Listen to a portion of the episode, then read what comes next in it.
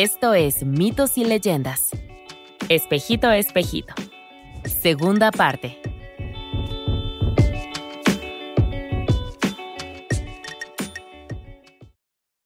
¿Por qué has hecho eso?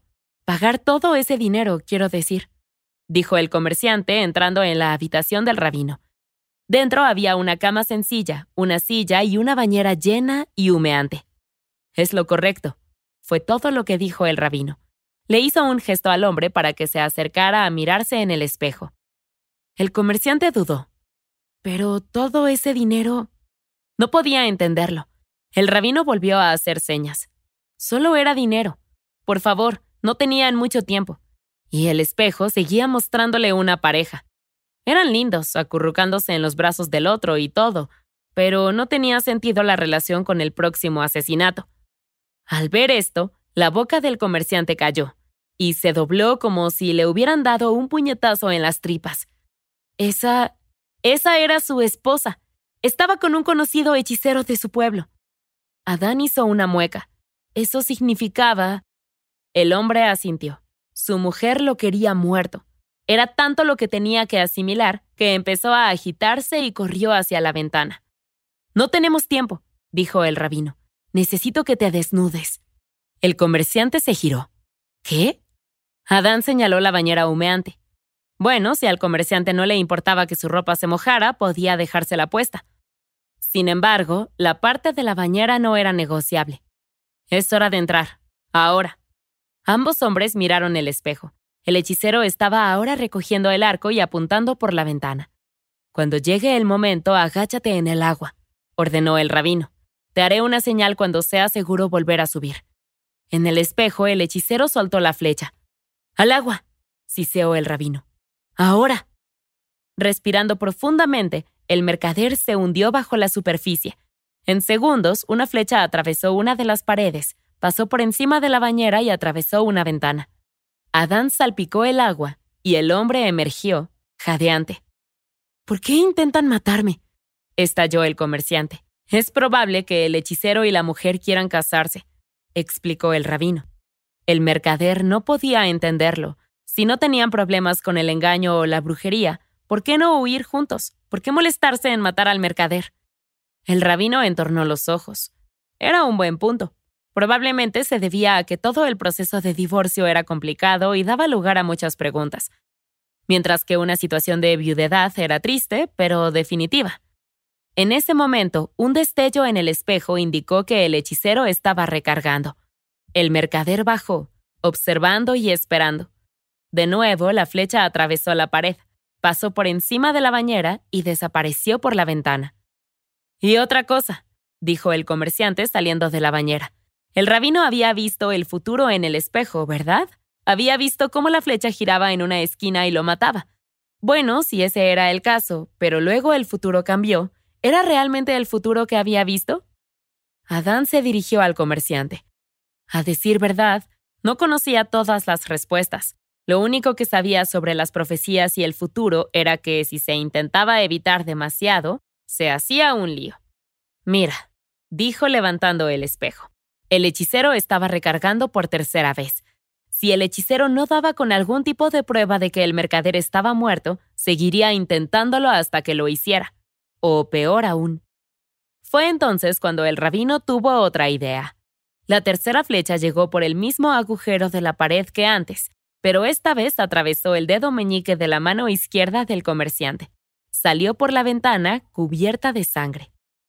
El comerciante se sentó en la bañera, haciendo una mueca de dolor. ¡Ay! Eso fue lo peor. Pero luego lo pensó. Bueno, fue mucho mejor que morir. Adán le tendió una venda, pero no dijo nada. Juntos se acurrucaron ante el espejo, viendo cómo la flecha volvía al hechicero. Al ver la sangre, la pareja comenzó a alegrarse por la muerte del mercader. Los ojos del rabino Adán se abrieron de par en par. Vaya, increíble. Realmente estaban regocijando. Sigamos adelante y apaguemos esto, dijo girando el espejo. Nadie necesitaba ver eso. El comerciante le tendió la mano. Gracias, rabino. Sin usted, estaría muerto. Pero el comerciante aún no estaba fuera de peligro, le informó Adán. ¿Has pensado a dónde irás? El comerciante habló de su casa y luego mencionó que probablemente debería mudarse y vivir con su familia. ¿Y a qué distancia vive tu familia del hechicero y de tu esposa? Tres manzanas. La tristeza recorrió el rostro del comerciante. ¿Qué debía hacer entonces? Fue el turno del rabino Adán de tenderle la mano. Esto es lo que vamos a hacer, dijo.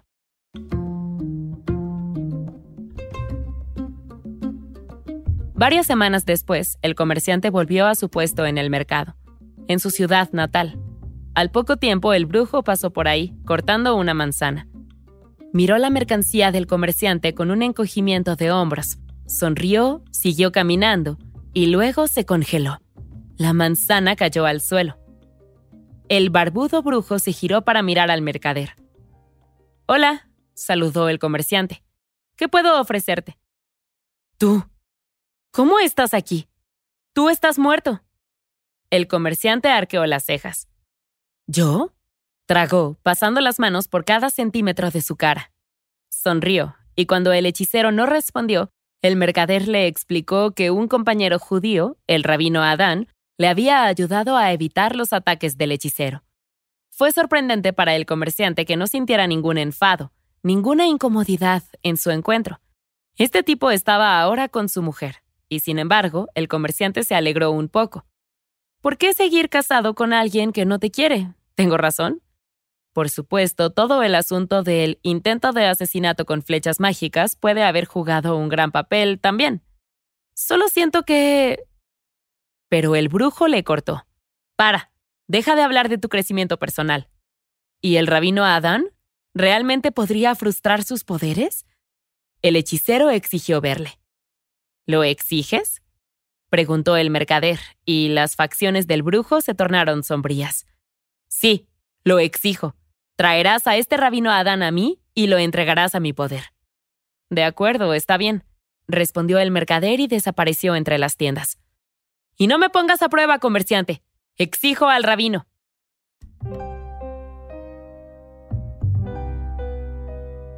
El rabino Adán había accedido, esperando plenamente una prueba mágica de voluntades, tal vez hasta la muerte.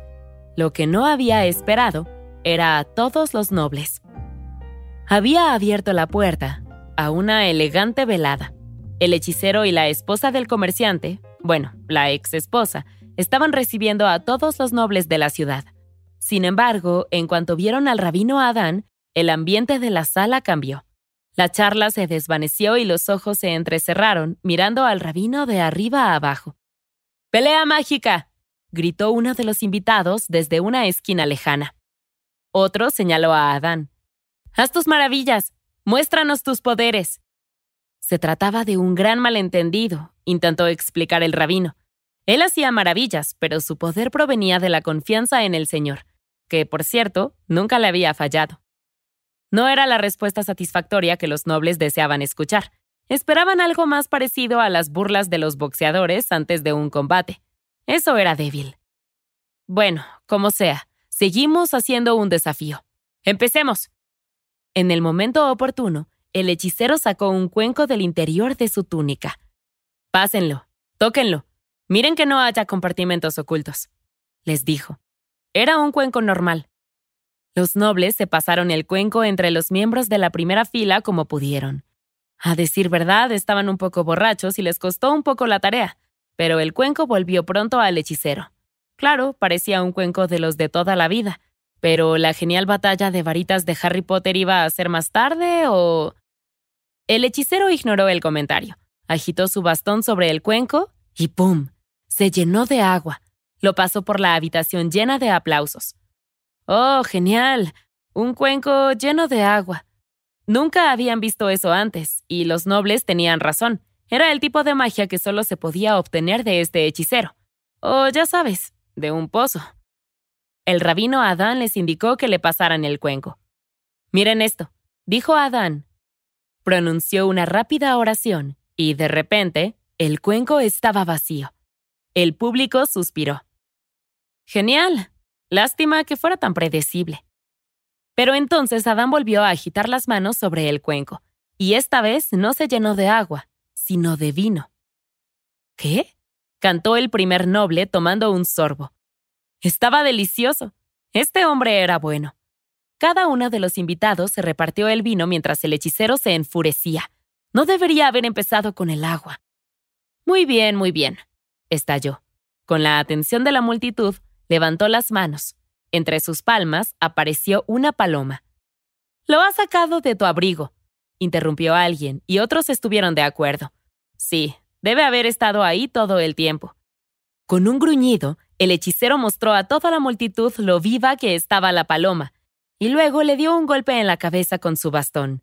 No un golpe fuerte, definitivamente no lo suficientemente fuerte como para matarla.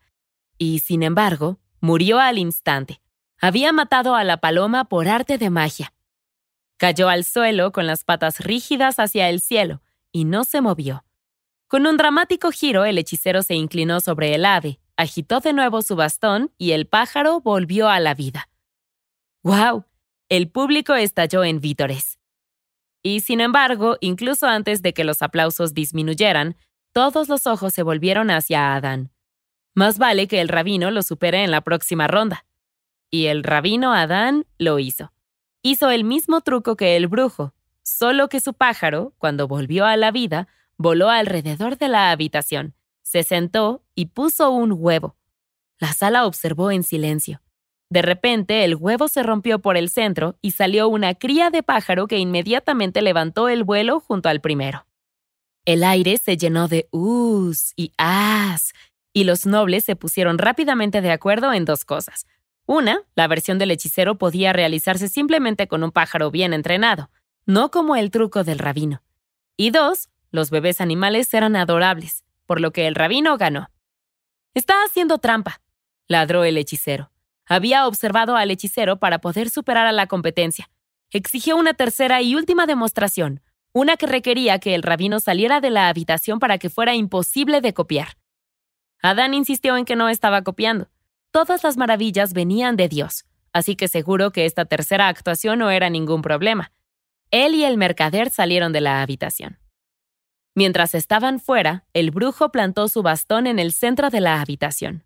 De su bastón brotaron raíces que se arrastraron hacia abajo en busca de tierra bajo los cimientos. Le crecieron ramas y hojas. Creció la fruta. Y cuando el hechicero terminó, el árbol estaba floreciendo. Sonrió ampliamente a sus invitados, recuperando el aliento mientras se apoyaba en la pared. En ese momento llamó al rabino y al comerciante para que volvieran a la sala, señaló el árbol y ordenó a Adán que volviera a convertir el árbol en el bastón. El rabino se quedó mirando el árbol y respiró profundamente. Está bien, pero el hechicero debía salir de la habitación y esperar en el pasillo. Cuando se fue, Adán dio siete vueltas alrededor del árbol, inspeccionando la fruta. Miró una y sonrió. De inmediato llamó al jefe de los nobles y le señaló una pieza de fruta concreta. ¿Sería tan amable de tomar un cuchillo y cortar esa fruta? El noble cogió el cuchillo, agarró la fruta y la cortó. Apenas se la entregó a Adán, el árbol comenzó a marchitarse, las hojas se volvieron crujientes y cayeron, y pronto el bastón regresó a ser solo un bastón. El árbol había desaparecido. Por favor, invita al hechicero a entrar en la sala dijo Adán con una reverencia. El rabino esperó y escuchó exactamente lo que esperaba. Los nobles estaban gritando, gritando. ¿Qué había pasado? Bueno, lo que pasó fue que la cabeza del hechicero había estallado. Reventó como un corcho de champán y rebotó por el pasillo. Como puedes ver, explicó el rabino, cuando usas la hechicería inviertes una parte de ti mismo en la magia. Si pones demasiado de ti mismo en un hechizo, puedes encontrarte vulnerable. De hecho, funciona como una metáfora del trabajo creativo. Todos los nobles se habían reunido estrechamente a su alrededor y se acercaban aún más. Tú, tú lo has matado, dijeron. El rabino Adán negó con la cabeza. No, en primer lugar, el hechicero se lo hizo a sí mismo como parte de su hechizo. Y si realmente estaban señalando con el dedo, Técnicamente el noble de mayor rango había cortado la fruta del árbol, así que... Pero el público no lo aceptaba. Estaban convencidos de que Adán había matado a un ciudadano. Y entonces, sorprendentemente, el noble de mayor rango habló. Señaló que el rabino Adán simplemente había hecho lo que el hechicero le pidió que hiciera, convertir el árbol de nuevo en el bastón. Fue como si todos los nobles salieran de su trance. Cada uno lo pensó durante un rato antes de estar de acuerdo. Sí, eso era cierto, ¿no? Los más cercanos a Adán le dieron una palmadita en la espalda. Bien hecho. Parecía que el rabino había ganado el concurso de magia limpiamente. Adán hizo una pequeña reverencia y salió rápidamente de la casa del hechicero. A una distancia segura, el comerciante abrazó al rabino. Adán no había necesitado hacer nada de esto, pero como lo había hecho, el comerciante estaba a salvo. Todo gracias a él.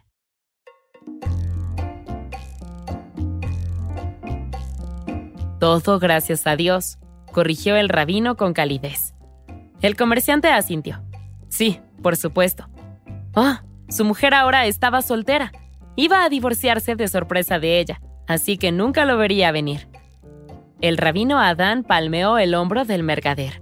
Sería bueno tener en cuenta que el Señor no deseaba la muerte de los malvados, sino que volvieran a los caminos de la justicia y se arrepintieran. El comerciante se sentó en esas palabras, y aunque al final él y su mujer se divorciaron, el comerciante la perdonó y ella se arrepintió y volvió a su comunidad.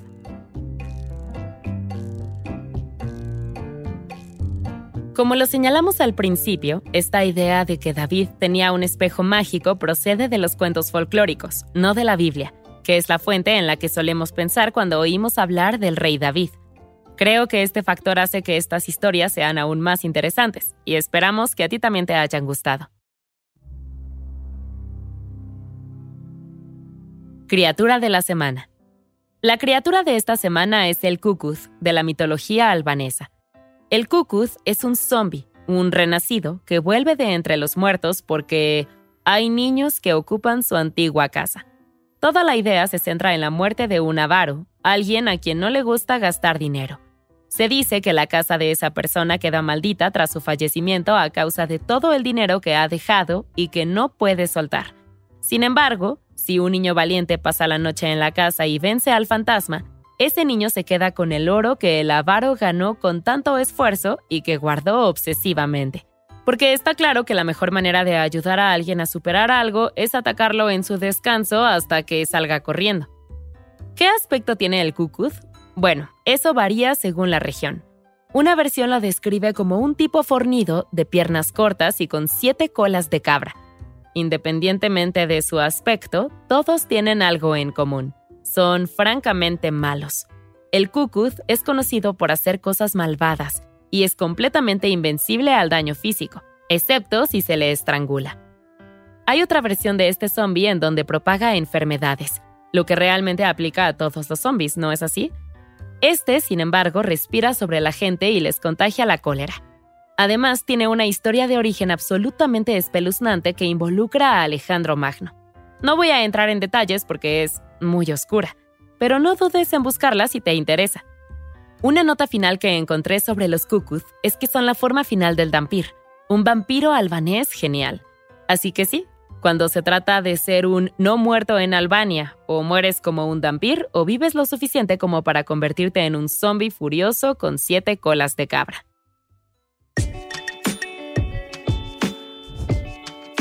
Eso es todo por esta semana. Mitos y Leyendas es un podcast de los creadores de Mitos y Leyendas y Sonoro. Todas las historias y los episodios se basan en la exitosa franquicia de podcast Myths and Legends de Jason y Carissa Weiser. Nuestro tema principal es de la banda Broke for Free y la música de la criatura de la semana es de Steve Combs. Existen enlaces a más música en las notas del podcast. La producción corre a cargo de Alex González, Mitzi Hernández, Esteban Hernández Tamés e Israel Pérez con el ensamblaje de Ricardo Castañeda para Sonoro Media. Yo soy Vale Estrada y también me hago cargo de la adaptación al español. Muchas gracias por escucharnos y nos encontramos hasta la próxima.